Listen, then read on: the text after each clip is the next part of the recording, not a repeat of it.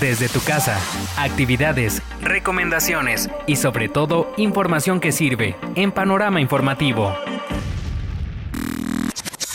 Justo cuando el mundo llegó a los 10 millones de contagios, la compañía biofarmacéutica china CanSino Biologics y el Instituto Militar chino desarrollaron la vacuna llamada AD5-nCoV esta es una de las pocas vacunas que han demostrado ser prometedoras en pruebas con humanos y se están preparando para ensayos en etapas avanzadas. Hace un mes ya de que China aprobó el uso interno en el ejército y la Academia de Ciencias Militares dice que los científicos chinos han logrado un gran avance en el estudio de los nuevos anticuerpos contra el coronavirus. El equipo dirigido por Shen Wei, investigador de dicha academia, descubrió el primer anticuerpo monoclonal neutralizante altamente eficiente, es decir, un anticuerpo que defiende las células de las partículas infecciosas, neutralizando cualquier efecto que tengan. Estando en la segunda etapa de prueba, aún quedan determinar algunos detalles en la aplicación, pues la vacuna utiliza un virus llamado adenovirus modificado, que transporta material genético de la nueva proteína del coronavirus al cuerpo humano, un método también utilizado por la Universidad de Oxford, lo que implica que si en esta segunda etapa siguen teniendo éxito, podrían finalizar el tercer filtro y comenzar después con la distribución. Y aunque las farmacéuticas chinas no encabezan la lista de la carrera para encontrar la vacuna contra la COVID, están dando pasos muy seguros para llegar al éxito.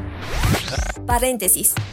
Antes de que exista cualquier vacuna, debe pasar por ciertas fases para ser distribuida. Fase 0. Incluye pruebas in vitro y en animales. Fase 1. La vacuna se prueba en grupos de entre 20 y 100 personas saludables. Fase 2. Es un estudio a mayor escala, en el que participan cientos de personas. Aquí se evalúan los efectos secundarios más comunes en el corto plazo. Fase 3. Es un ensayo mucho más grande, en el que participan miles de voluntarios. Aquí se compara cómo evolucionan las personas que fueron vacunadas respecto a las que no. Posible fase 4. Una vez que la vacuna supere todas las pruebas, haya sido aprobada y recibido una licencia, puede pasar hasta un año y medio para que comience su distribución en campañas de vacunación a nivel mundial.